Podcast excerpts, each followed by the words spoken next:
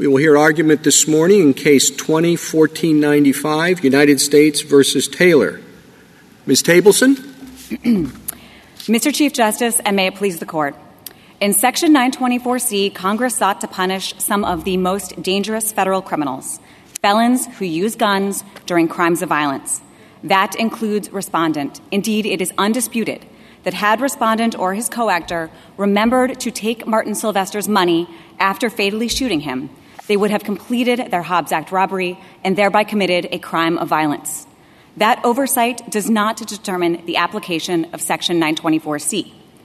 The overlapping and elastic phrases of the Elements Clause, use, attempted use, and threatened use of force, cover the category of force crimes, completed and attempted, of which robbery is the quintessential example. Those words reach attempted Hobbs Act robbery in two independent, mutually reinforcing ways.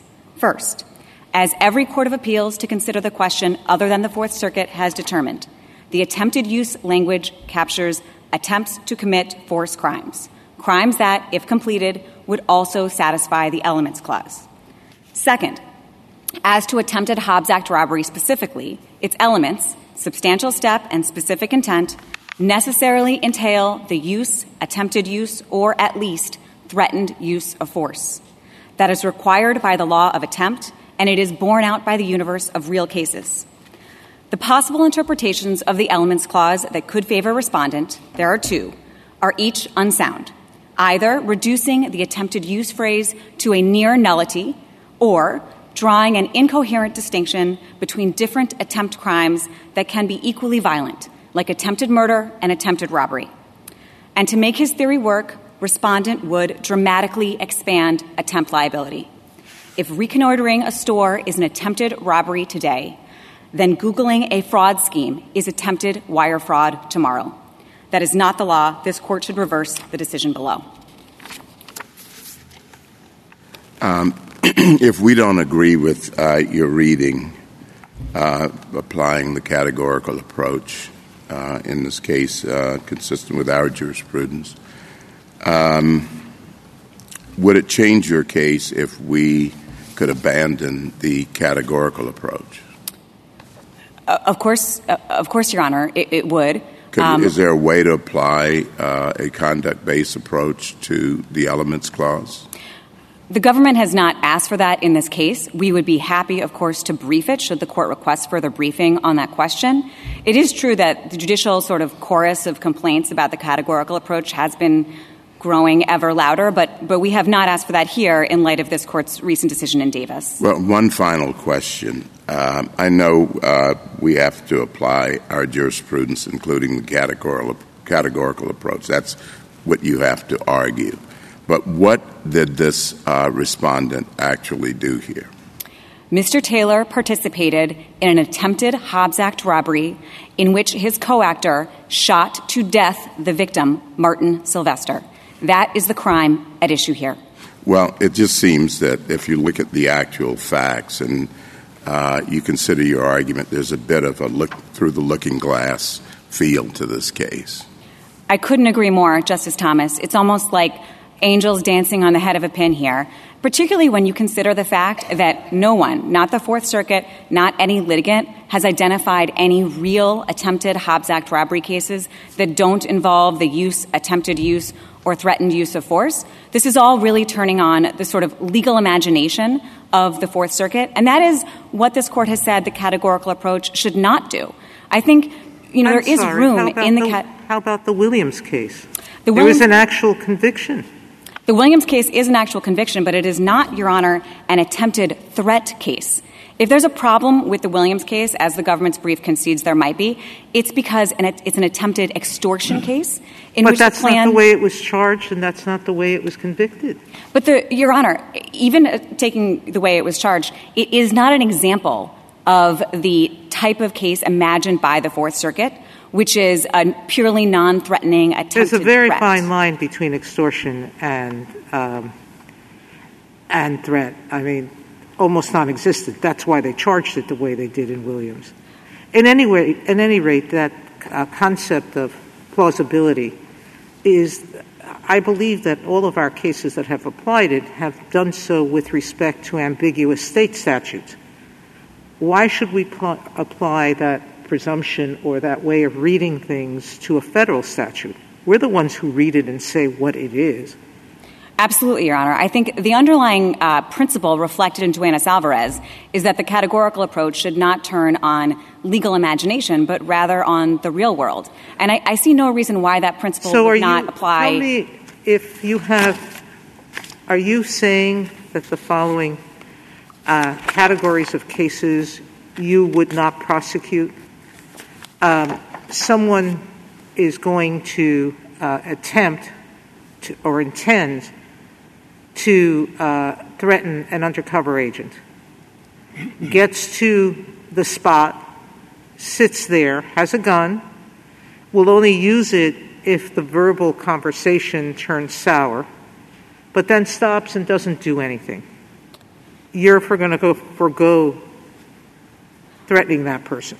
Well, you're uh, charging that person. I suppose, if I'm understanding correctly, the hypothetical is a potential attempt to threaten a federal official, which is a different statute with different elements. No, he's going to attempt to threaten him to take what drugs the undercover is purporting to sell.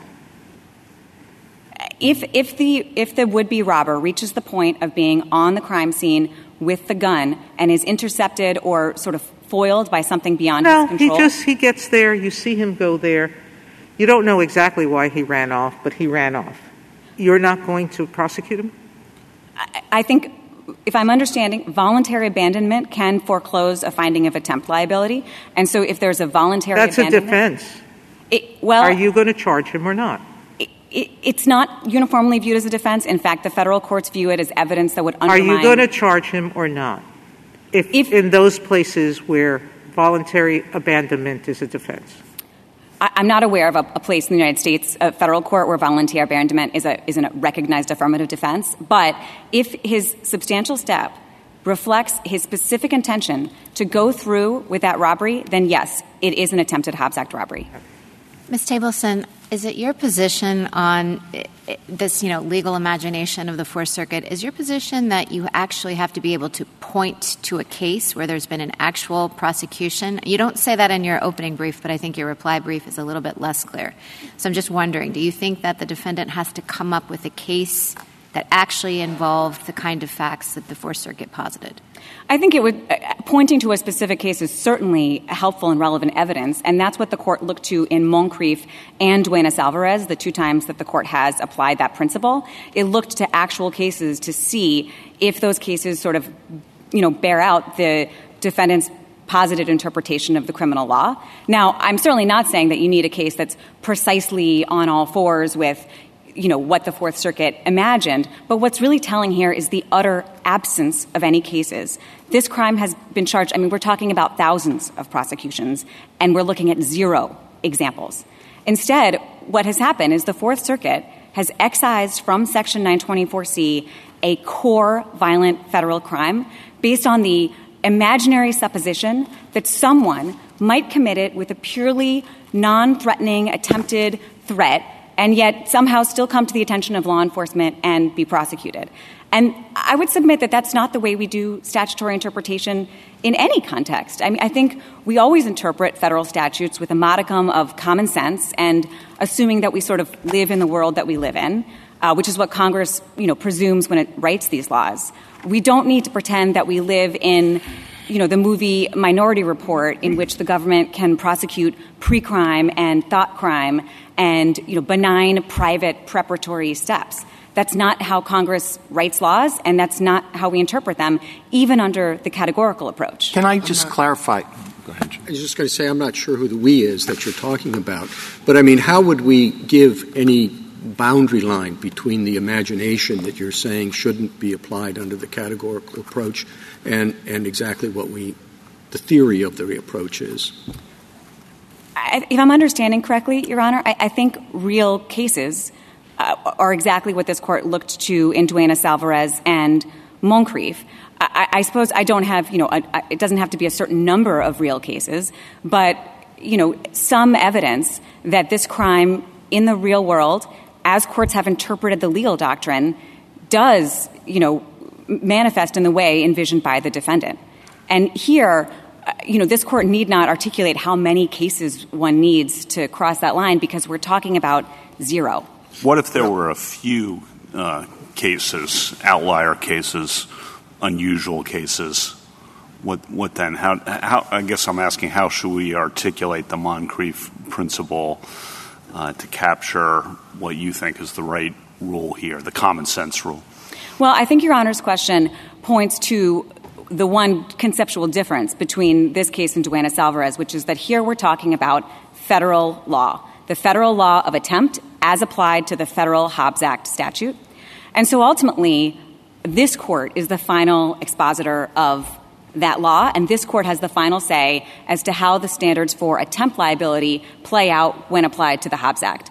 And so, to the extent there were, although unidentified, you know, uh, some crimes in which the record seems to suggest something that would go beyond what this court views as appropriate attempt liability, it is within this court's power to say, well, no, actually, the law of attempt does not stretch that far.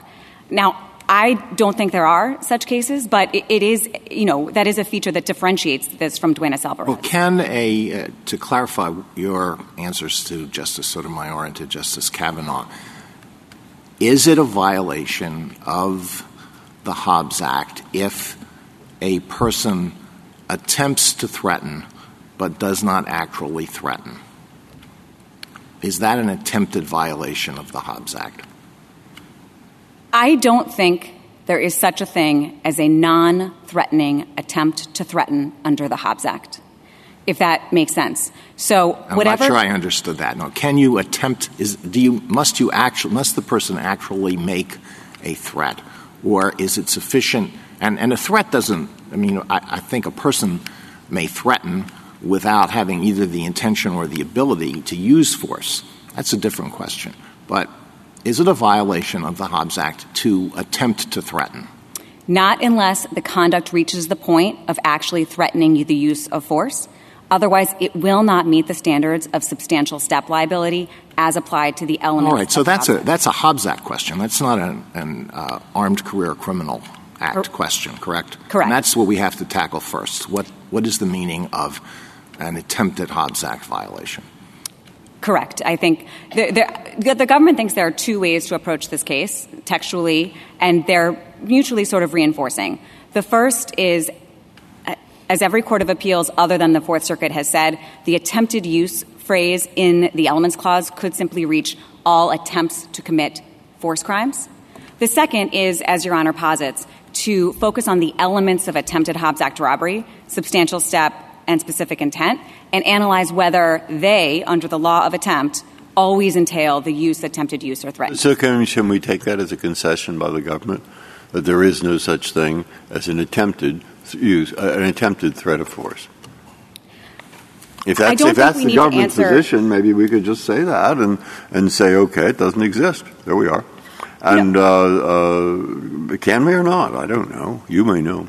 Justice Breyer, I don't think we need to answer in the abstract whether there is ever such a thing as an attempt. I'm not answering the concrete. I mean, I, I probably am being overly imaginative, but my my my my uh, experience suggests that there are quite a few cases where people might go into a bank, you know, and they're going to rob it, and they use a wooden gun, or they use something that looks like a gun, or they have something in their pocket that looks like okay. So somebody goes and does goes through enormous effort to get the right shape and the right kind, but it's made out of wood, you know. And he walks into the bank, and just as he's about to present it to the teller and say, "Give me your money or your life" or something, before he does, a policeman walks by. Well, the teller turns the other way and before the, the teller turns back, the policeman walks by. Goodbye. Uh, end to that. Uh, no, that doesn't seem to me to be a comic book. I mean, it could happen, and in which case he's attempted to threaten force but failed. I think, Your Honor, he has threatened the use of force within the meaning of Section 924. He's actually threatened it. He hasn't gotten it out of his pocket. Nobody knows it's there except for him. Uh, who did he threaten?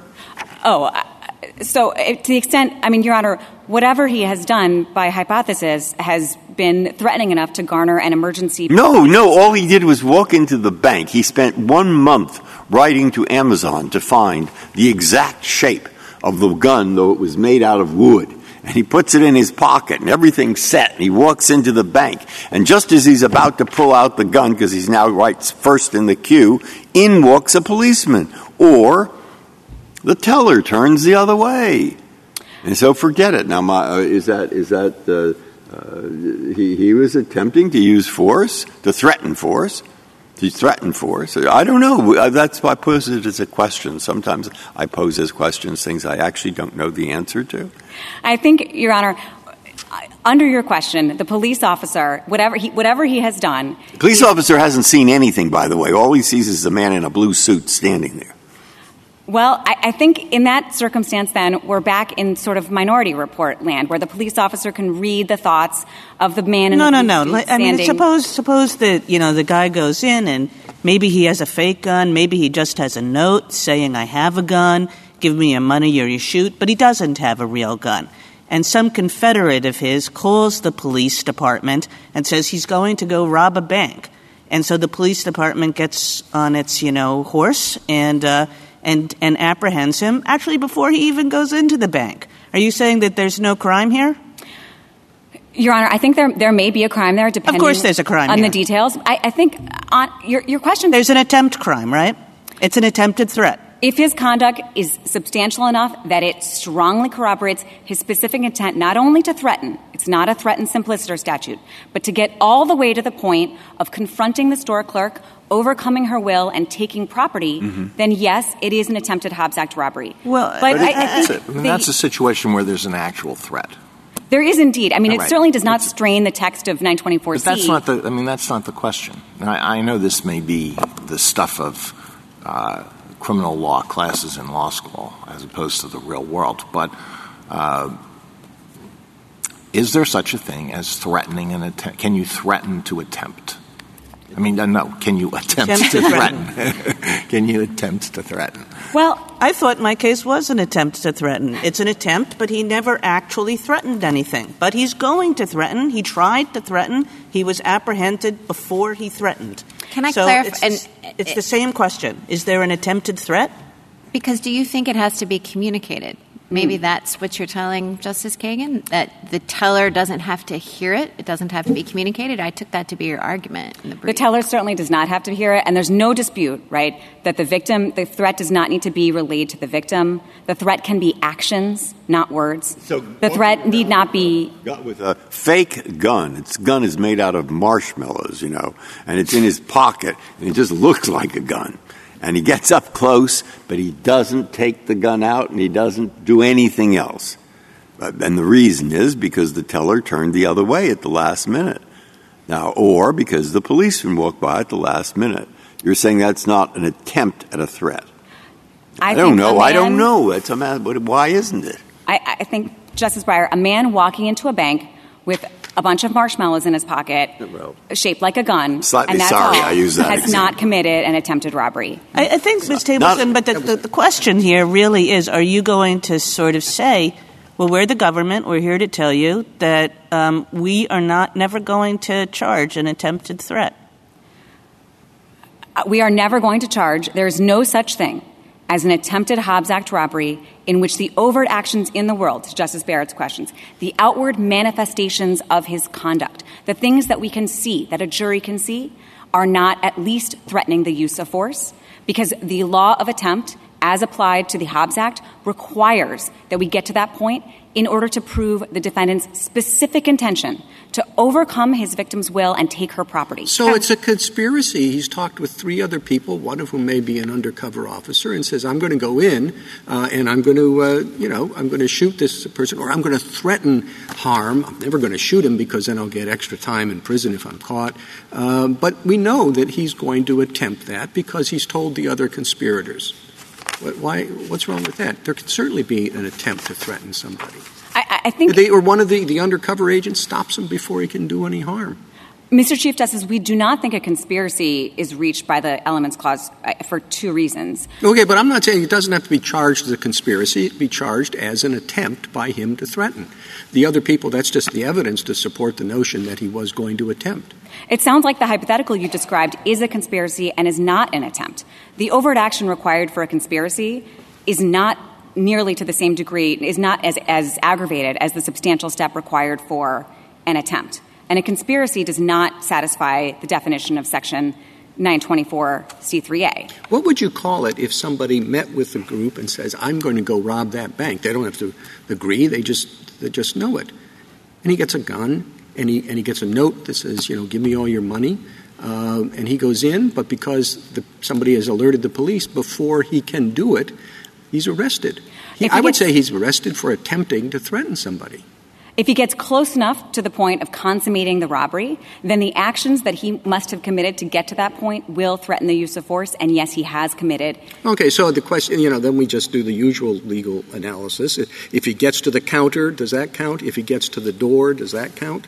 Is that really what it turns on? Well, of course, Your Honor. A, a criminal liability often turns on those small details, and and you know but many there of Your must Honor's be questions. some realm of cases, Ms. Tableson, where you're not going to be able to say that the threat was actually made, but you're going to want to have the option in your pocket of charging somebody with an attempt at a threat, unless you're willing to give all that away. I'm not sure that in the abstract, a pure attempted threat is something that exists. One clue to this is 18 U.S.C. 1512a, a witness tampering statute that criminalizes the witness tampering through the use or threat of force, comma, or attempts to do so. So that sounds like it would capture attempted use and attempted threats, as well as use and threats. But then the penalty provision only provides penalties for uses of force, attempted uses of force, and threatened uses of force, which reflects, I think, the common sense and textual intuition that there's no such thing as an attempted threat in the abstract that does not itself attempt the use of force or threaten the use of force. All you have to do to think of examples and is, is oh, you just think of a case where the person is threatening force. Okay? He wraps his head in a towel, that's Sims. And he walks in front of the shop, the boost shop, whatever it was, with something that looks like a long gun. And then he notices that the lights are out and nobody's there, so he turns around and goes home. Okay? Now you say, well, that's threatening force. So all I have to do to do the other is I just transform that long gun into a wooden gun. All right? Everything else is exactly the same. So all we have to do to create the attempted threat of force, you see, is take a case in which there's an actual attempt to use force and change the mechanism so it won't really use the force but just appear to. That's all that we've been doing. And if you want to say the government says they will never charge, and it is not, uh, it is, we do not charge attempts to use force, and we will not, because the statute doesn't cover it, and that is our view in the uh, Department of Justice. Okay, I will certainly listen to that. Two responses. First, I think I am saying that, but let me respond more substantively. The defendant in an attempted robbery, Justice Breyer, is specifically intending a confrontation with the victim whose response is, by definition, impossible for him to predict. So even in just a simple threat case, the victim might simply hold on to the property for a second longer, and the, def- and the robber has to yank it out of her hand. Stokeling teaches us that is force, not to mention the fact that she might actually resist. So this idea of a robber who ex ante has irrevocably disavowed any idea that there will ever be any direct physical contact during a robbery that satisfies force under Stokeling, it is a fiction. It is a, it's a, it's a thought experiment. And it is, would be very strange to excise a core violent crime from the elements clause based on that thought experiment Counsel, when every Ms. Actual I- I- instance. Go ahead. I mean, I really think you have to answer the question whether there can be a conviction for attempted Hobbs Act robbery where the defendant attempts to threaten but does not actually get to the point of doing whatever it takes to make an actual threat. I really think you have to answer that question. If, you know, if the answer is no, then you win this case. If the answer is yes, then I think you've got to fall back on your argument. This exists in uh, theory, but it's not a case that exists in the real world in any substantial numbers or maybe at all. and the application of the uh, Armed Career Criminal Action turn on that? I, I really think you have to answer that. Justice Alito, I want to give you as precise an answer as I possibly can. I think the answer to your question is no, because any case that we Sorry, no what? No, we do not prosecute a pure attempted threat case because any case that reaches the level of being an attempted Hobbs Act robbery must the conduct must threaten the use of force. And so and so, you know, there there is I I suppose, you know, if I may continue, Mr. Chief Justice. Sure. Um, you could describe that, I suppose, as an attempted threat, which the Fourth Circuit did. It's sort of a pithy formulation. But in practice, no, we do not prosecute, and we cannot prosecute, a pure attempted threat case that does not rise to the level of a threat. Well, ca- uh, uh, uh, Sure. uh, no, well, I'll do it my turn. That's fine. Justice Thomas, you think? Um, yes, Ms. Tableson. Uh, the um, I think the argument has pointed out exactly what my problem is. Uh, could you just briefly tell us what uh, the respondent was uh, indicted for in this case and convicted of? Yes. The respondent's indictment had numerous charges, Your Honor. Um, numerous drug trafficking charges attached to Section 924C violations, as well as conspiracy to commit Hobbs Act robbery, attempt to commit. No, I mean the underlying facts. I'm, Oh, of course. Uh, respondent in this case, Your Honor, was a drug dealer in the Richmond area who planned with one of his co actors to uh, conduct a sham drug deal in which they intended to actually steal the drug money from their you know, putative customer. They armed themselves, uh, went to the scene. The respondent's co actor attempted to take the money from the customer, and a struggle ensued.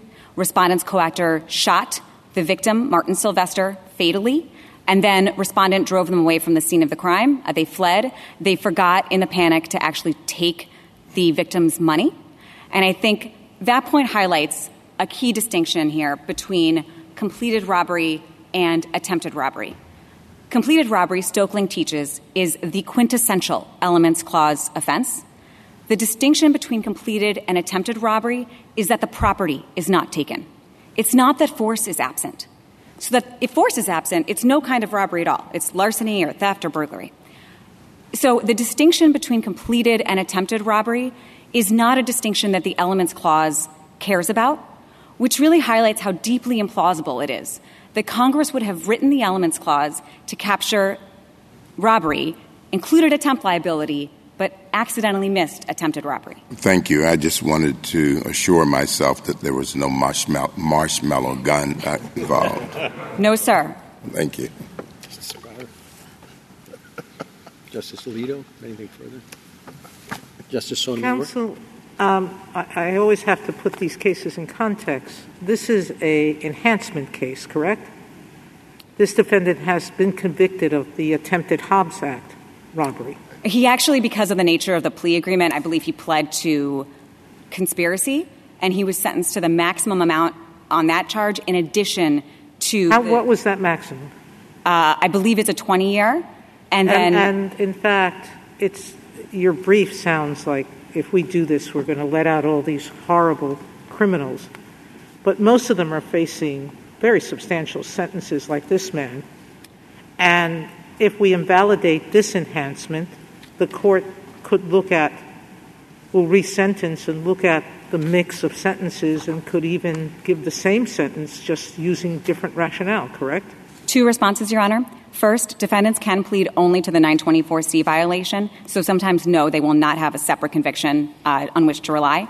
Second, the logic of respondents' argument would apply not only to Hobbs Act robbery, but to all attempted state robberies, potentially to attempted rape, which is classically defined as a crime involving force or threat to overcome the victim's will.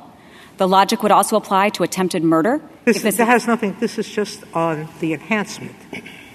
This has nothing to do with the prosecution for these things. It just has to do with the enhancement. Well, Section 924C is a separate crime, Your Honor, unlike ACCA. Uh, so Section 924C separately criminalizes. And the only thing at issue here is the threatened use of threat. the attempted use of threat? Well, the only thing at issue in this case is attempted Hobbs Act robbery, but the logic of this decision would naturally lend itself naturally apply to many other predicate offenses. All right, thank you, Counsel. Justice Gorsuch? Counsel, I, I'd just like to return to where um, Ju- Justice Alito left off, just so I understand. Um, I had not read the government's brief or heard through most of this argument a submission that the government is unable to prosecute somebody for Hobbs Act robbery based on an attempted threat that failed. Um, I'm still, frankly, at, the end of this argument, not clear about the government's representations on that score. Um, what I had understood the government to argue is that that's just not a real world case, or there are very few of them, and that the usual case, the generic case, involves more than that. And golly, look at this particular set of facts and how terrible it is. Um, I'll be honest, my reaction to that argument is boy, that sounds like the residual clause all over again to me. Um, what, do you, what do you want to say in response to that? Two responses. First, Your Honor, we're arguing both. We're arguing it's not a real case, and also that is it's not a real case in large part because it is foreclosed by the law of attempt, so we cannot prosecute it. Second, where, where is that? Where, where's the argument that it's just not ever possible, as opposed to we as a matter of prosecutorial discretion, or it's just unlikely, or it's just fanciful? Uh, where is it, it where, where is it written that the government cannot bring such a claim? it's a combination of the requirements of attempt liability. I don't see it in your brief, counsel. It's the requirements of attempt liability. Is so it in your brief? I, I thought so, Justice Gorsuch, but if it was, if you didn't, I apologize if it was unclear. Um, so attempt liability requires a, you know, a substantial step I understand the substantial step argument. I do get that. Um, uh, but that gets back to marshmallows and, and uh, wooden guns um, and what's enough to be a substantial step. Besides that argument, do you have anything else you want to say? Yes. Uh, we do have one other textual argument, which is the argument advanced by every other court of appeals, which is that the attempted use language captures attempted force crimes. But I also want to answer Your Honor's question about the residual clause, which I think is an important one. The analysis here differs from the residual clause analysis in two ways, and then there's an example that really helps to make this plain. First, there is no need or recourse to identify a typical or ordinary attempted Hobbs Act robbery. Instead, we're looking at the elements required by law. Second, there is no risk analysis that is divorced from the elements of the crime. So, on that, if you look at James at 204 to 209, you can see a great example of how the residual clause analysis differs from this case. Yeah, let me just stop you there and say I find all that pretty unpersuasive um, because uh, to the extent you're arguing that the defendant failed to cite a real world case or this isn't our practice or we're not likely to do this, that strikes me as just really arguing the residual clause all over again. And I would have thought the government would be prepared to move on but past that by now.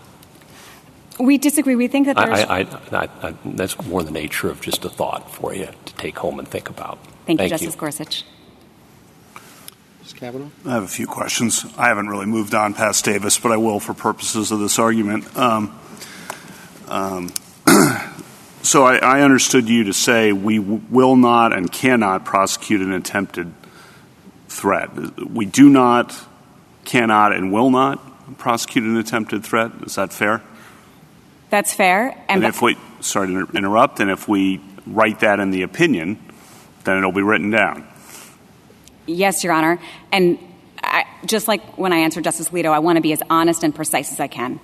What I mean is that we cannot prosecute conduct that does not at least arise to the threatened use of force. So it, nothing that could be purely described as an attempted threat as the Fourth Circuit envisioned it. Certainly, there can be threatening conduct that is displayed to someone other than the ultimate victim. There's no dispute that that's still a threatened use of force. And so we can prosecute crimes that don't, you know, ultimately get to the point of that confrontation with the victim, yes, but the conduct must still threaten the use of force. And then uh, I understood your alternative argument, but I want to make sure this is correct to be even if you could theoretically do it, which you're saying we cannot and will not do, but even if we theoretically could do it, that's a one in 10,000 possibility, and Moncrieffe and Duenas Al- Alvarez say that's not something we should therefore throw out the other 9,999 attempted uh, robbery cases, correct? That is correct, Your Honor. And if I could add, I think, you know, the existence of these potential hypothetical extreme margin cases of attempted Hobbs Act robbery are not only not only cautioned against relying on them by Duenas Alvarez, but the fact that the extreme margin example of attempted Hobbs Act robbery is also at the extreme margins of the elements clause actually reflects the congruence between those two statutes. It's not a reason to throw the baby out with the bathwater. It's what we would expect to find in two statutes that both turn on the concept of force. Then, last question on the sentencing um, provisions. Congress obviously did this and imposed this because there was a huge problem with violent crime committed with firearms and thought that the sentences were not sufficient to uh, protect the public. I mean, uh, that's correct, Your Honor. These are some of the most violent federal felony prosecutions that we have, that we are defending here, uh, like respondent's own case. Thank you. Justice Barrett? I just want to be clear about what you're conceding. So you're saying, you know, you've Justice Alito was right. I think the government has to answer whether such a thing as an attempt to threaten to use force.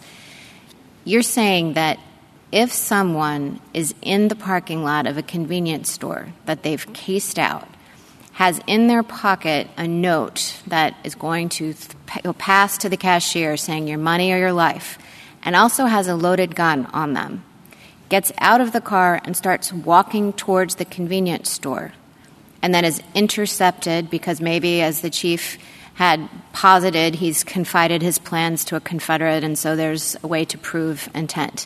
You're saying that the government could not prosecute that as an attempt to threaten. No, Justice Barrett, the presence of the loaded gun there is a key piece of evidence. A man intending to rob a bank or a store walking up to the store with a loaded gun does threaten the use of force. Well, even well, a threat has to be communicated, right? It does, and it ha- well, it has to be not communicated in the sense of sort of reduced to words exchanged with the victim. It does not. It has to be actions or words that convey the intention to inflict harm. That's the de- definition of threat that this court quoted in Elonis, and that's the definition relevant here. So if I disagree with you about that definition of threat, if I think that a threat has to be something that the other person hears, you know, that's actually communicated to the, the potential victim, then you lose. Mm. Uh, well, under that one, then, then you would not accept our one of our arguments, yes, but I, I would caution against that interpretation of threat. There's no the, the the case law on the word threat is really uniform. It need not be conveyed directly to the recipient, to the intended recipient of the threat. That's clear under Elonis. There are numerous federal statutes that refer to threats that are not ultimately communicated to the victim. Uh, that's clear under the case law on true threats. So I, I don't think that there's actually much dispute between us here as to that feature of the word threat. Thank you. Justice Kagan? Uh, uh, uh, just to follow up on both of these, I mean, it seems to me that what you're doing is you're sort of disclaiming something with one hand and then taking it back with the other. You're saying, oh, we won't prosecute uh, attempted threats, but then you're saying that everything that all these hypotheticals that sort of sound like attempted threats to the people who are making, who are posing the hypotheticals, that you can just prosecute those as threats in themselves and that you don't disclaim the ability to do that. But I think what you're hearing is that there are some threats that just haven't been consummated to the degree that they are threats. And the question is, um, you know, if you if you accept that idea that there is some threats that just haven't been made yet, but they're trying to make them, are you just going to leave those alone? Justice Kagan, let me try a different answer because I, hear that you're unsatisfied. Um, there is no crime that has as an element an attempted threat, right? That's just a sort of reformulation of some of the words here. The elements of attempted Hobbs Act robbery are substantial step and specific intent. And so what I, what I am doing, and I think what Your Honor is hearing, is I am sometimes reformulating my answer in the language of substantial step and specific intent, which is what the government has to prove, and that is the criterion for our federal prosecutions under law. And, and so to the extent that's what I'm doing, I'm simply filtering the question through the prism of the actual law. There's the, the Fourth Circuit did, you know, say, oh, there's, there's not an attempted threat in the elements clause, but there's no crime with an element of attempted threat. So that's simply sort of not the correct, you know, filter of analysis here. Anyone else? Thank you, counsel. Thank you.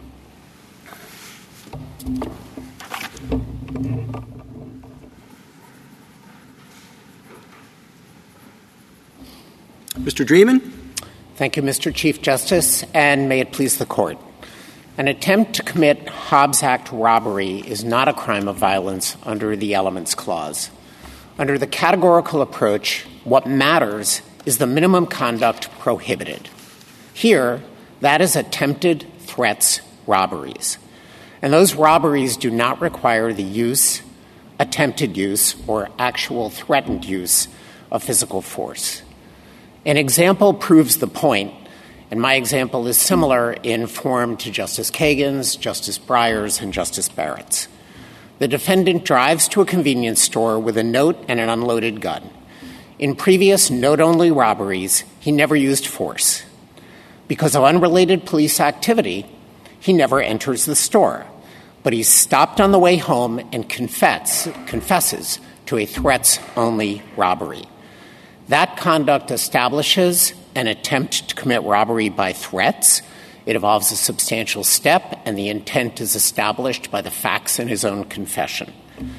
It is punishable by 20 years, which is what respondent received in this case for his attempted and conspiracy uh, to commit Hobbs Act robbery. What it does not show is an attempt to use force, the actual use of force, or a threat to use force.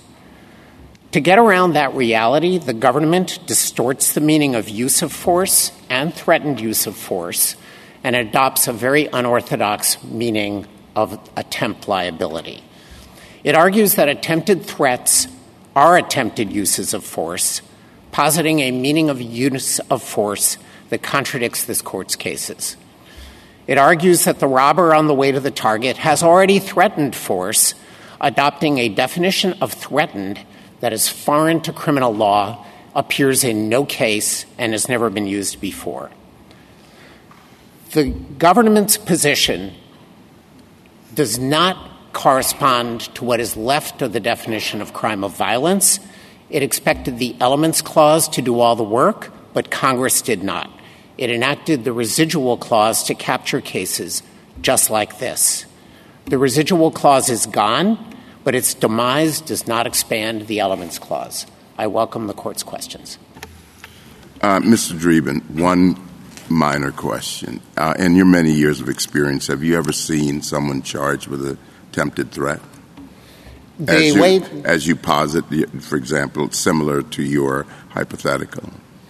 So, Justice Thomas, two answers on that. The tip, government's typical approach to charging is to use the entire language of the statute. So the Hobbs Act would be charged in haec verba, and it includes threats, it includes uh, taking by force. No, I mean, I understand that, but have you, in the underlying facts, have you ever seen, even if it's covered by Hobbs Act, uh, have you ever seen this specific set of facts charged as a crime? It's actually fairly frequent, Justice Thomas, because many robbers do not intend to use force. They go to banks and convenience stores and other low hanging fruit that uh, for targets for money. And many no, I of mean them, specifically attempted threat. Sometimes the government cannot prove anything more. It is much easier to prove that somebody with a gun in their pocket who goes to a convenience store is attempting to threaten than it is to prove that they attempted to use force. And the government never has to prove more than the attempted threats to get a conviction. And defendants can't offer up a defense. I only intended to threaten, never wanted to hurt a fly. That's not a defense to the crime, it's a confession. And so the reported cases are fairly thin on facts that uh, clearly demonstrate only an intent to threaten and not an intent to use force. But the body of cases that the governments prosecute typically will involve cases where we don't have to show, the government can say, that he intended to actually use force, even if it's a sham, even if he went in just intending as a bluff threat, he's still guilty because the threat of force triggers many of the concerns that the criminal law has. It instills fear. It can lead to violence spontaneously. So we punish threats for that reason. And they have to be true threats that are communicated, I think, as several members of the court uh, have articulated today. The government posits a meaning of threats and threatened in the Hobbs Act that, as far as I'm aware, has never appeared in any case, any government brief, any submission, or any logical application of the meaning of this statute, Section 924C3A. And there's a reason for that. When Congress drafted these elements clauses, it wanted to capture particular kinds of crimes that had particular elements. Well, so, I don't know whether you finished answering Justice Thomas, but if you have, I want to jump in because I think you're confusing two separate things. You're confusing the question whether a Hobbs Act defendant must actually intend to use force. And the answer to that is no. It's enough if he threatens to use force.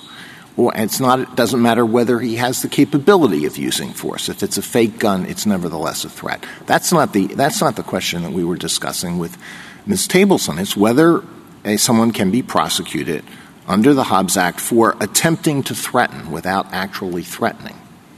That's a separate question. Yes. Is, it not? Yes. It is a separate question.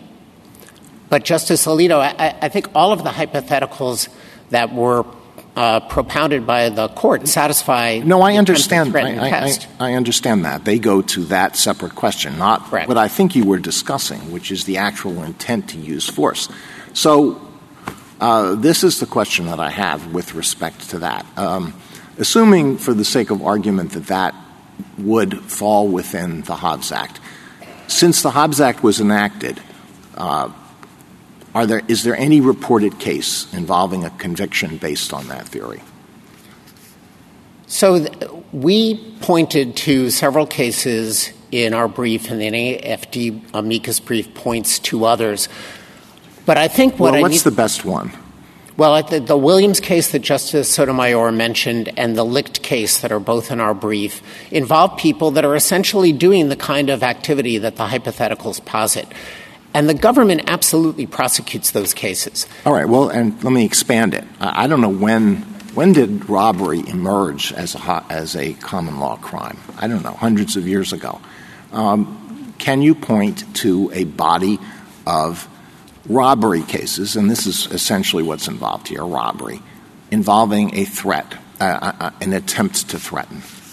People who were convicted of robbery where they didn't actually threaten, but they attempted to threaten. So, Justice Alito, almost every one of the attempt cases, and there are many, and most are not reported because there's no issue to appeal, involve the interdiction of crime oftentimes because the suspect is under surveillance, as in one of the cases that's mentioned in the briefs. And the police don't want the person to actually get inside the store with what looks like a gun, so they take him down outside. It's an attempt because a substantial step has been taken. Notwithstanding what the government said, a substantial step in all of the reported cases and in the model penal code involves activity that is strongly corroborative of the intent to commit a crime. So you have cases, lots of them, where people are on their way to the target. They've uh, equipped themselves with either a real or a fake gun. They have the note in their pocket, and they're they're taken down before they get no, there. I, I understand the theory. Uh, I'm just asking: Are there reported cases involving prosecutions based on this theory, where there was no actual threat. There was simply yes. an attempt to threaten. Yes, I and think almost where, all. Where are they? Well, I, I mentioned the two that Williams we cited in our brief. Okay, Williams is a, a, a non-precedential Third Circuit opinion. All right, it's the Third Circuit, so wow. You know, I would have had a special place in my heart. What do you have beyond that? In the hundreds and hundreds of years of robbery prosecutions? Are, uh, uh, do you have? I guess I don't understand the question, Justice Alito, for two reasons.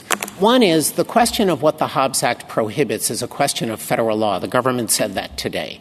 So it is up to this court to decide what the scope of the Hobbs Act is. Once it's identified its elements and how the crime can be committed, it lays it up against the elements clause of 924C3A and it asks, is there a categorical match? I think also more to the point of your question, there are uh, a large body of prosecutions that never generate any law because there is no dispute that if the facts establish the substantial step and the intent to commit the completed crime, and the crime has as a means of committing it uh, threatened use of force, the defendant is guilty and the defendant is not going to go to trial or set up a, a p- pointless legal context to say all I did was attempt to threaten. So this Mr. Oh, sorry, please. I, I, mean, just to um, explain what you're saying uh, a, a, little bit further. Justice Alito is saying, I don't see the cases. You're seeing, you're, you said as a first matter, you don't need to see the cases, but then as a second matter, uh, you wouldn't see the cases, but there are a ton of these cases. So I guess I would like explained a little bit uh, more why we don't see the cases. And, you know, I guess there are two questions here. Like, why are you so sure that there are a ton of cases? And if you are so sure of that, why don't we see them in reported in, in the U.S. reports? So, uh, Justice Kagan, there is no reason why you ever would see them. What the government needs to do is show that the person intended to commit a robbery. Many people who go into stores, and this is anecdotal, but you can look at it on Google, you can look at it from the vantage point of the NAFD, which represents multitudes of defendants whose cases never make it up on appeal. There are people who go into stores, they want money, they don't want to hurt anybody. They often will use uh, guns, either loaded, inoperable, or fake, as a means of communicating the threat so that they get the money. When the government arrests and prosecutes them, it doesn't have to peer in their mind and say, did they intend to use force? It is enough that the facts show that they intended to threaten force. That's a different question. That's what I was talking about before. Must you intend to use force or have the capability of using it? No. No. That's clear. Okay? I understand that. Question is, are there cases where all that the defendant has done is attempted to threaten. That's the question. and I mean, if you were rep- if somebody you had a client and that client did nothing but attempt to threaten, didn't actually threaten, wouldn't you argue this doesn't constitute an attempt under under the Hobbs Act or under the common law of robbery? If you had nothing else, yes, you'd make that argument, and then there would be reported cases. I'm not arguing that this isn't a, theoretical you know, this isn't a theoretical possibility. Maybe it is, maybe it isn't. Is this is a separate question. Is this something that comes up in the real world and not just in a law school criminal law class? Well, the, the reason maybe that that's irrelevant, but I just would like to know the answer to it. Well, I, think the answer to it, Justice Alito, is that the government's conception today of what a substantial step is is not the conception that's reflected in the decisions of the circuits or the charging practices or litigating behavior of the government. So a defendant who did all the things that these hypotheticals reflect has attempted to commit a crime, and oftentimes the only intent you can prove, or the easiest intent to prove, is that the defendant intended to threaten. So do defendants appeal and bring futile arguments that really there's no such thing as an attempt to threaten? I don't know why they would do that because the Hobbs Act is incredibly clear that it, com- it prohibits robbery, as did the common law, by means of use of force or by means of fear. It's enough if the robber is successful in threatening and gets the property. And so when the person goes to the store, all of these cases that come up on appeal are sustained by the government if the evidence shows or the defendant admits an intent to threaten does not have to uh, be proved and he does not have to admit that he intended to use force. I agree that they're distinct, Justice Alito, but the reason why these cases aren't challenged is it is not a legal defense to say I didn't intend to use force. Mr. Mr. Dreeben, I'd like to um, pick your brain in a different direction, if I might. Um, it's good to see. Um, the government this morning seems to be disclaiming what I would have thought a natural reading of the statute would suggest that you can attempt to threaten and that that would violate the Hobbs Act. Um, I, I, confess I didn't quite see that in the briefs. Perhaps I missed it. I'd, I'd like you to comment on, in any event, what you think we should make of a government's concession or disclaiming of power under a plain language of a statute that it would otherwise apparently have. What, what, what weight we should give that, number one. Number two, it seems to me that what they're trying to do is, as Justice Kagan pointed out, at least in, in the discussion today, is to move a lot of that, those prosecutions that would otherwise fall under that, into a broader and more capacious understanding of threats. And I'd like you to comment on that too. So, as to the first question, uh, Justice Gorsuch, I think the court should give respectful attention to the government's reading of criminal statutes, but it is ultimately for this court to say what the Hobbs Act means. I don't think this is a close question on the meaning of the Hobbs Act, and I'm not sure my friends are disavowing the language of the Hobbs Act that permits prosecutions for attempts and pr- permits prosecutions for robberies by threat. You put the two of them together, and I am fairly confident that Ms. Tableson would say, yes, that statute means what it says. You can prosecute attempted robberies by threats. If the government is disavowing that, I think this court should exercise its power to construe federal law and to read the statute as it's written. As to the, the second um, question, the meaning of threats, here is where I think the government's argument is both out of sync with the rest of criminal law and holds the potential to do some considerable damage in expanding liability in ways where it has never gone. The meaning of threat in criminal law is fairly well established. It's a communicated expression of an intent to do harm. Uh, Justice Thomas's separate opinion in Elonis used that definition. Justice Alito's definition was fairly similar, adding in to a reasonable person. Uh, would appear as a serious expression, and the court quoted without disagreement uh, dictionary definitions that were proffered by both the defendant and the government. They all involve the es- essential uh, thing here of communication. What the government has said is that threatened, apparently alone in Section 924C3A, although I think its rationale would extend to all the elements clauses, means something other than a communicated intent. The government is shifting over to a definition of intent that we use in the real world sometimes, like the threat of bankruptcy. It's a risk that may materialize but it is not the definition of threatened that you would expect to see in a statute that's trying to describe real world criminal offenses involving threats. Those all involve communication.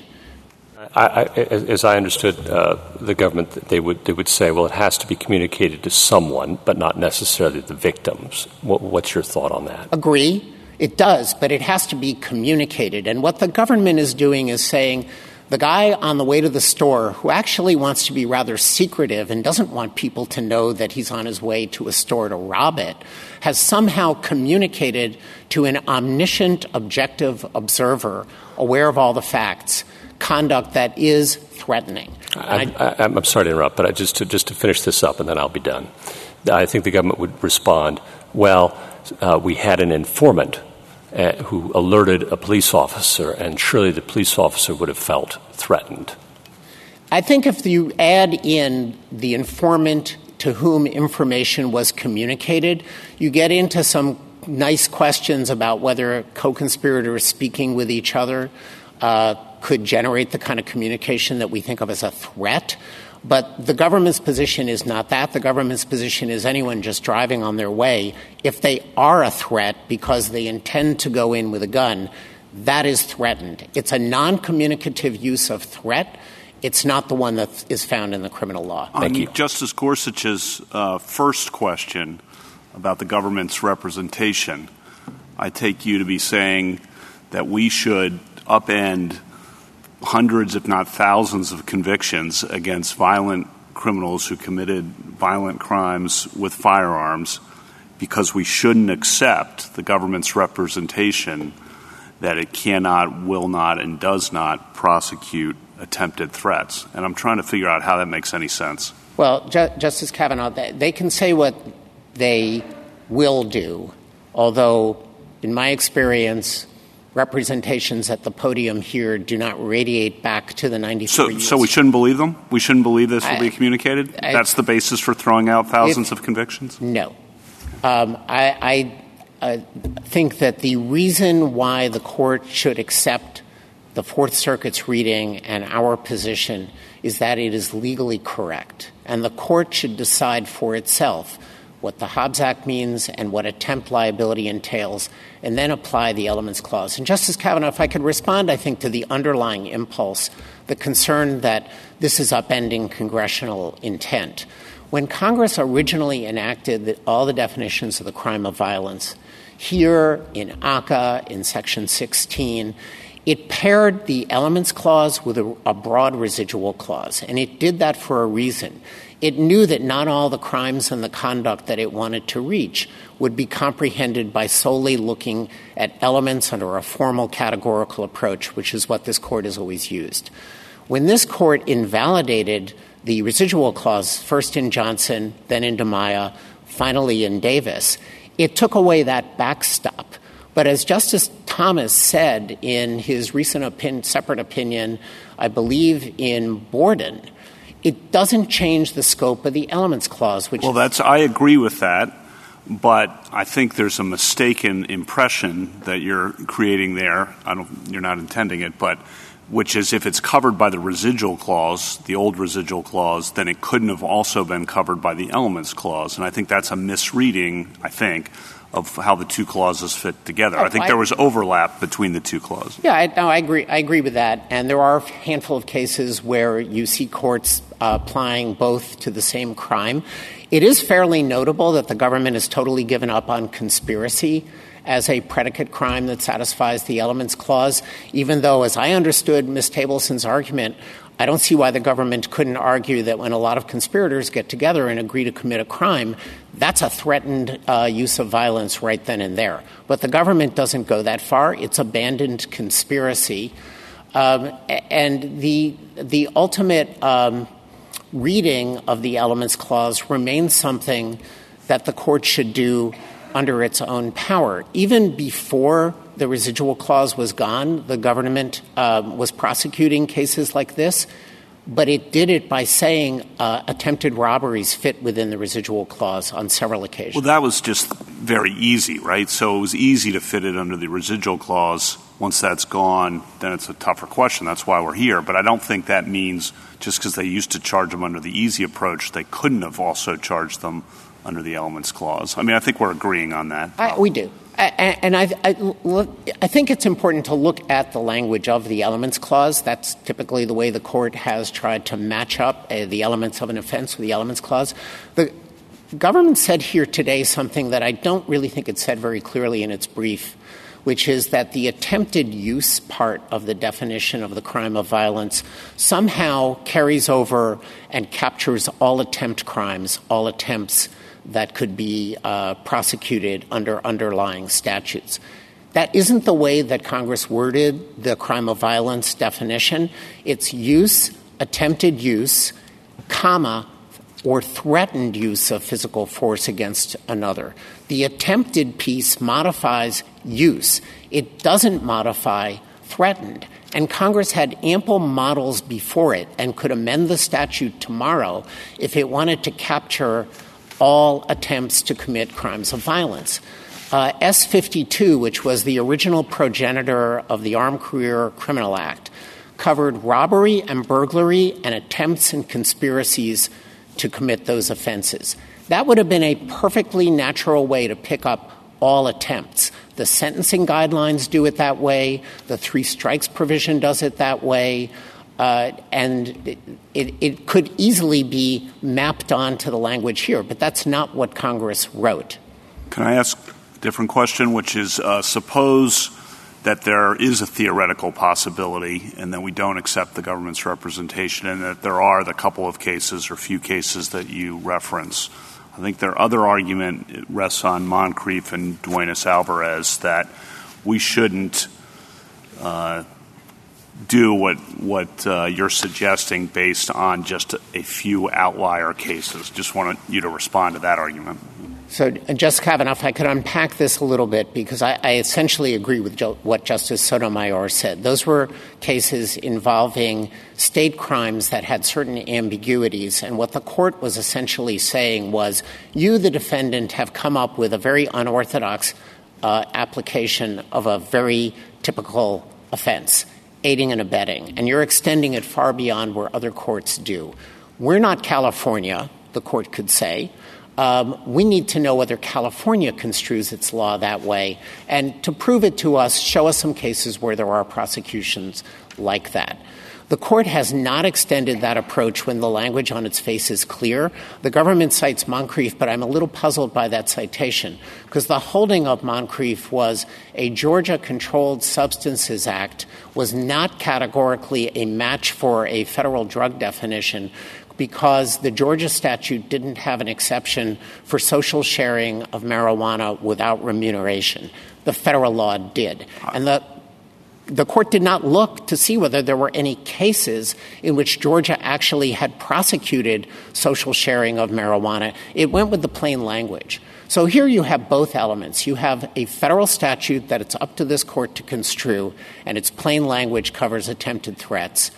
And uh, you have um, uh, the fact that the language is clear. Well, uh, the analogy to California, though, I think doesn't that fit this case as well? I guess I'm not understanding the federal state. When the government says, actually, we do not and, and will not extend the statute that far, isn't that the same as saying, well, we don't have any evidence that California would extend it that far? It's, I mean, it seems well, similar. It, it, I think it's quite different because it, the question for the court in Duenas Alvarez was, what does California law mean? Mm-hmm. When the court asks the question, what does federal law mean? It doesn't need the government to tell it what federal law means. It says what federal law means because this court is the ultimate expositor of federal law, and it does that by looking clearly at the statute. And the other distinction of Duenas Alvarez was the defendant offered something that the court thought was rather implausible that aiding and abetting in California reached uh, the circumstance of you shared a drink with a young person, and then later on, the young person went out and drove and caused an accident. The, the court didn't buy that that was a natural aiding and abetting violation, and it said, show me. If we accept the government's representation and agree with it, so we are now saying that as a matter of federal law, do you lose then? Yes, I think if you if you were to say that there is no such thing as attempted threats under the Hobbs Act, that is not you know that's not consistent with our theory. But I I do not understand how the government could say that attempted threats are not a violation of the Hobbs Act for the reasons that we've already discussed. The Hobbs Act has multiple means of committing robbery: force, fear, threatened use of violence. And the distinction between using force and threatening force is embedded in robbery statutes eh, across the country. So all you need to do is tie to that the, the, the attempt liability standards. And the only ways the government gets out of that, I think, as members of the courts have pointed out, is by adopting very eccentric definitions of threat that do not involve communication and very eccentric definitions of use of force, which do not involve the application of force. This court in Leocal and again in Voisine said use of force against the person of another involves the application of force. You can't back it up and say that the threat of force is itself the use of force. So I think the, the problem for the government's case here is that the categorical approach focuses on elements. It's not about real world cases, it's about what the statutes mean. It focuses on the minimum conduct required to violate the underlying statute and then comparing it to the elements clause, and then asking, is there a match? And here there is not a match. And it's for that reason why this case falls outside the elements clause. And if I could make one more comment in response to some of the questions that Justice Thomas was asking, the government here charged seven different counts. Um, it charged uh, several counts that involved drug trafficking and use of a firearm during in relation to a drug trafficking offense. Had it accepted a guilty plea to those, it could have had its 924C. The fact that it decided to go with the attempted or conspiracy uh, to commit a Hobbs Act robbery as the predicate offense for 924C and still got a 20 year sentence on the underlying Hobbs Act offense is no reason for this court to depart from the categorical approach to interpret the elements analysis as anything but based on elements or to distort the meaning of federal criminal law in ways that will have broad and unpredictable ramifications for threat statutes, attempt liability, and a host of other applications. Thank you, Mr. Dreeben. This um, discussion actually reminded me of a, a, scene in a Woody Allen movie. I, I don't remember which one it was, but you might, where the robber walks into the bank, hands a note to the teller, and the teller reads it and says, Give me the money, I have a gub. And, and the robber says, No, it's gun, I have a gun. And she says, No, that's definitely a a B. And, and, and then he goes and asks the teller next to her, Is this a B or a? And she says, Oh, that's a B. And then the, I think the guy just leaves. I mean, which how do you analyze that? So that, that, that would actually be a substantive violation of the Hobbs Act if take the money and run. Is that what it was? Could it? Could it? Yes, it would because there would have been a threatened use of force. Now it probably would be an attempt if he walked out without the money, and that but that would be uh, the, you know if he made the threat. Uh, and got money, it would be a crime. If he makes the threat and he doesn't get money because they can't read the note, it could be prosecuted as an attempt. But not all Hobbs Act attempts involve the actual communication of the threat. I think but, that's our central point. But it, it, it's an attempted threat. Correct. Not a real well, it's, threat. it's an attempted Hobbs Act robbery by means of threat. He made what he thought was a threat. He communicated something that was an intention, could be understood as a threat of harm. Uh, it wasn't understood by the teller, but you don't have to have success in order to have criminal liability uh, you know, an, uh, an attempt that fails is still prosecutable as an attempt. So, yes, I think it would be covered. Justice Thomas? Uh, thank you, Mr. Chief Justice. Um, Mr. Dreeben, you said that the categorical approach, categorical approach was not about the real world. And that is actually part of my problem that much of our discussion here was not about this case, the facts in this case. If we, how would your case change, or the analysis in your case change, if uh, the categorical approach did not exist? I know there's some complication because this is the elements clause and not the residual clause. But how would it change? Well, then the government would need to show in a circumstance specific way that a crime involved the use threatened use or actual use of force, and this case would probably come out the other way. Uh, the reason why I think the government has never challenged or even argued that the elements clause uh, doesn't involve a non categorical approach is because of the word elements and because of a sequence of decisions of this court going back to Leocal and extending on and on uh, that say that it does focus not on real world facts. The court said that very clearly, most recently in United States versus Davis. Uh, it said it earlier in Mathis. And I think Mathis is perhaps a good answer to some of the concerns that have been raised. There you have an Iowa uh, burglary statute that covers not only dwellings but also vehicles. And vehicles are not part of generic burglary. The object has to be a house. And so the court said in Mathis, none of those burglaries under Iowa law count because they, uh, the statute is overbroad. Now, I suspect that there are very few burglaries prosecuted and convicted in Iowa that involve boats as their target. Most of them, if not all of them, are going to involve houses and buildings.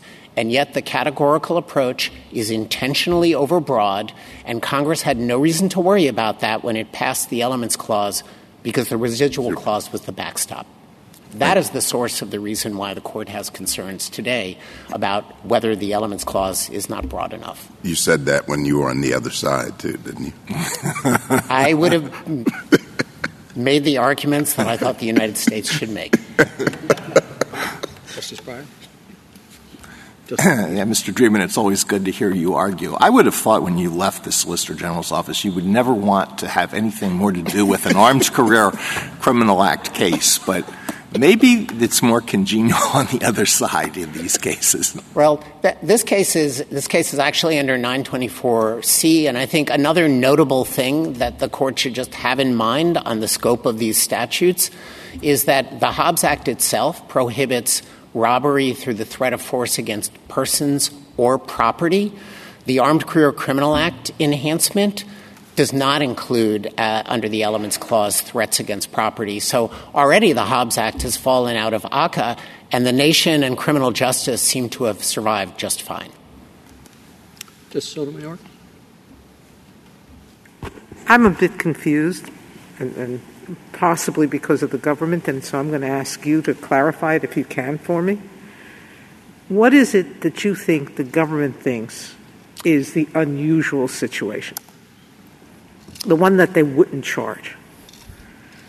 So, as I understand the government's position, the government sees the substantial step requirement as so rigorous that any defendant who could be charged with an attempted Hobbs Act robbery has already reached the point of engaging in the threatened use of force. And that the two flaws that I think exist in that argument are that first, the substantial step can be far more capacious than what I think the government has been telling us today and if you look around the circuits at case law, you find plenty of cases that are a little bit more generous to the government than what they seem to be saying today.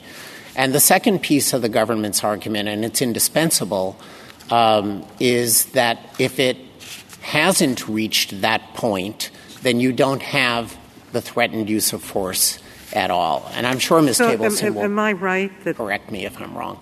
she will, but I thought it was that she's saying someone doesn't intend to have a gun, doesn't have a gun, they just have a note that says, I'm threatening, I'm going to threaten you, but I really don't have anything to carry it through on me or whatever. If they catch them at the door of the bank, they're not going to charge them? I'm pretty sure that that is not the government's intent. I, I, I think the government would say, I'm going to charge them. Well, the government frequently does charge people like that because it's safer to take them down before they get inside if they're exactly. under surveillance. So, but I think what Ms. Tableson would say, just to be fair to the, what the government's argument is, is that already is a threatened use of force, even if nothing has been communicated. And this is and, and nothing done other than the Correct. planning, um, writing the note, correct, casing the bank, going to the bank, opening the door. That's enough for them. I That's think I have to to leave it for Ms. Tableson to draw that line. But, you know, it- this is in part uh, answers to some of the questions that Justice Kavanaugh was asking. If the court did reject the government's unusual version of threatened use of force that doesn't involve any communication, then they are putting themselves out of the box for prosecuting those kinds of interdictions. And I think that that is something that would have high costs prospectively in law enforcement. Thank you.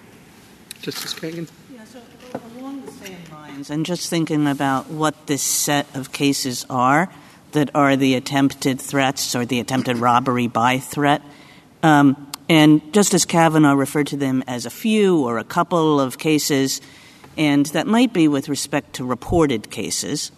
But what I take you to be saying, and I just want to make sure that uh, I understand this, is that every time somebody is apprehended in the parking lot, before he gets to the cashier, before he gets to the teller, right? Um, uh, and the government apprehends that person and then negotiates a plea with that person, because that's what happens in most of these cases, that the government is relying on the fact that it doesn't have to show an attempt to actually use force, that all it has to show, and the culprit knows this and the government knows this, all it has to show is an attempt to threaten force because of the fake gun or the note in the pocket or anything else that might convey uh, such an um, intent, and that it's irrelevant whether the person uh, whether the person intends to use force. The government knows it doesn't need to show that, and so too the culprit doesn't need to show that. And the chances for a plea are, uh, you know, um, increased. So we might have a few reported cases, but in all cases where the government apprehends somebody, am I, am I wrong about this? You in are, all cases where the government apprehends somebody, before they actually get to the point of the teller or the cashier, the government is relying and the government gets what it wants because it only needs to show an attempted threat. 100% correct.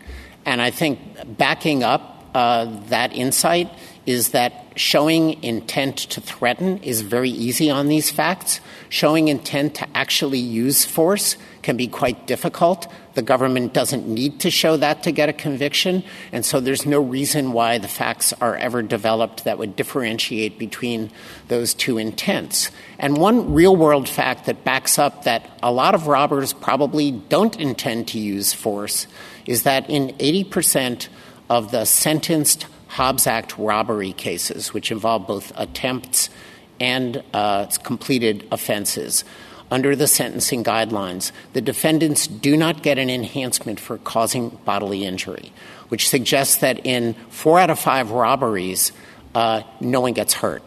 And that accords with the, the reality that a lot of robbers have the intent to threaten. They do not necessarily have the intent to use force.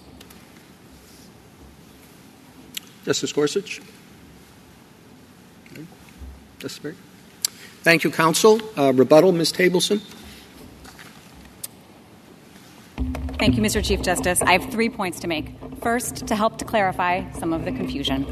I think it's important to differentiate here. The words threaten force appear in both the Hobbs Act and in Section 924, C3A.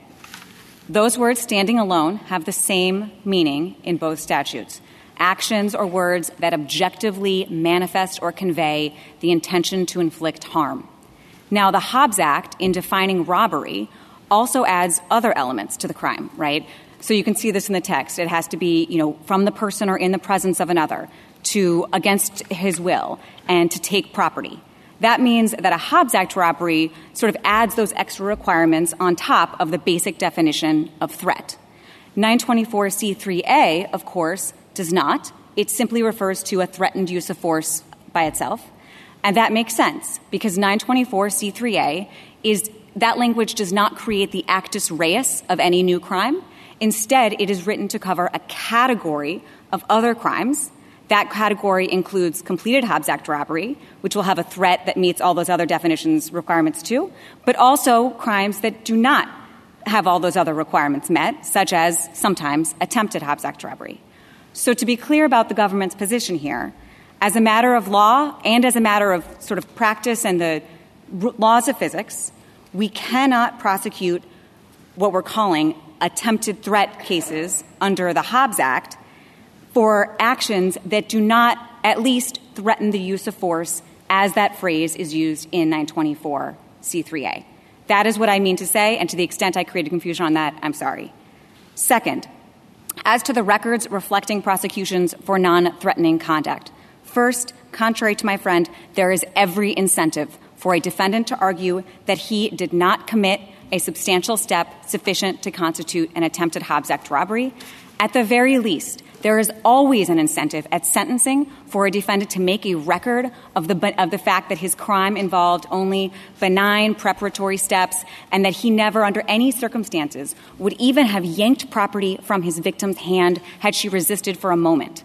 That is, is clear in the records of actual criminal convictions. And not even the brief cited by the federal defenders cites such a case, despite the fact that they represent their clients.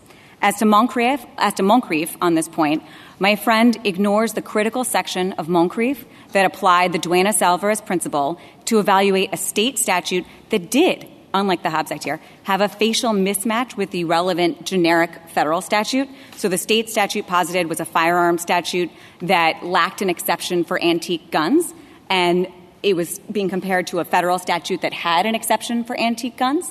And Moncrieffe applied the Duenas Alvarez principle in noting that there would not be a categorical mismatch if, in fact, there were no actual state prosecutions under that firearms offense for crimes involving antique guns.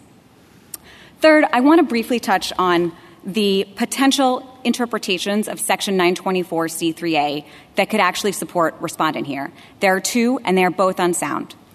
First, respondent could interpret the phrase attempted use of force as applying only when the listed statutory elements of the crime include the unsuccessful application of direct physical force, like shooting and missing, or trying to shoot and having your gun jam. That would reach a, almost a null set of crimes. Respondent identified two in Fourth Circuit briefing, but the language of those two statutes, and it's one subsection of an aggravated assault statute and one subsection of a witness tampering statute, that language was not in effect in the 1980s when the Elements Clause was drafted. So we're talking about a null set. That cannot be right. This court has repeatedly declined to interpret categorical language that reaches a category of crimes to reach nothing. Second, the Fourth Circuit's approach, slightly broader reading, recognized that the phrase attempted use is a sort of term of art that captures some attempt crimes, like attempted murder, even if the substantial step does not reach the point of swinging and missing or shooting and missing.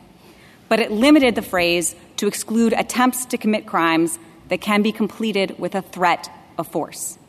The problem is there's no crime that has as an element the attempted threat. Instead, the elements that we have to look at under the categorical approach are substantial step and specific intent. And when we compare the substantial step that could support an attempted murder conviction to the substantial step that could support an attempted robbery conviction, we see that they can be equally violent. So a, a, hired hitman sitting outside the victim's house with a gun, if I could just finish my sentence, Your Honor, thank you, sitting outside the victim's house with a gun compared to an armed robber about to enter the store with a gun. That conduct must rise and fall together categorically. If there are no further questions, Your Honor. Thank you, counsel. The case is submitted.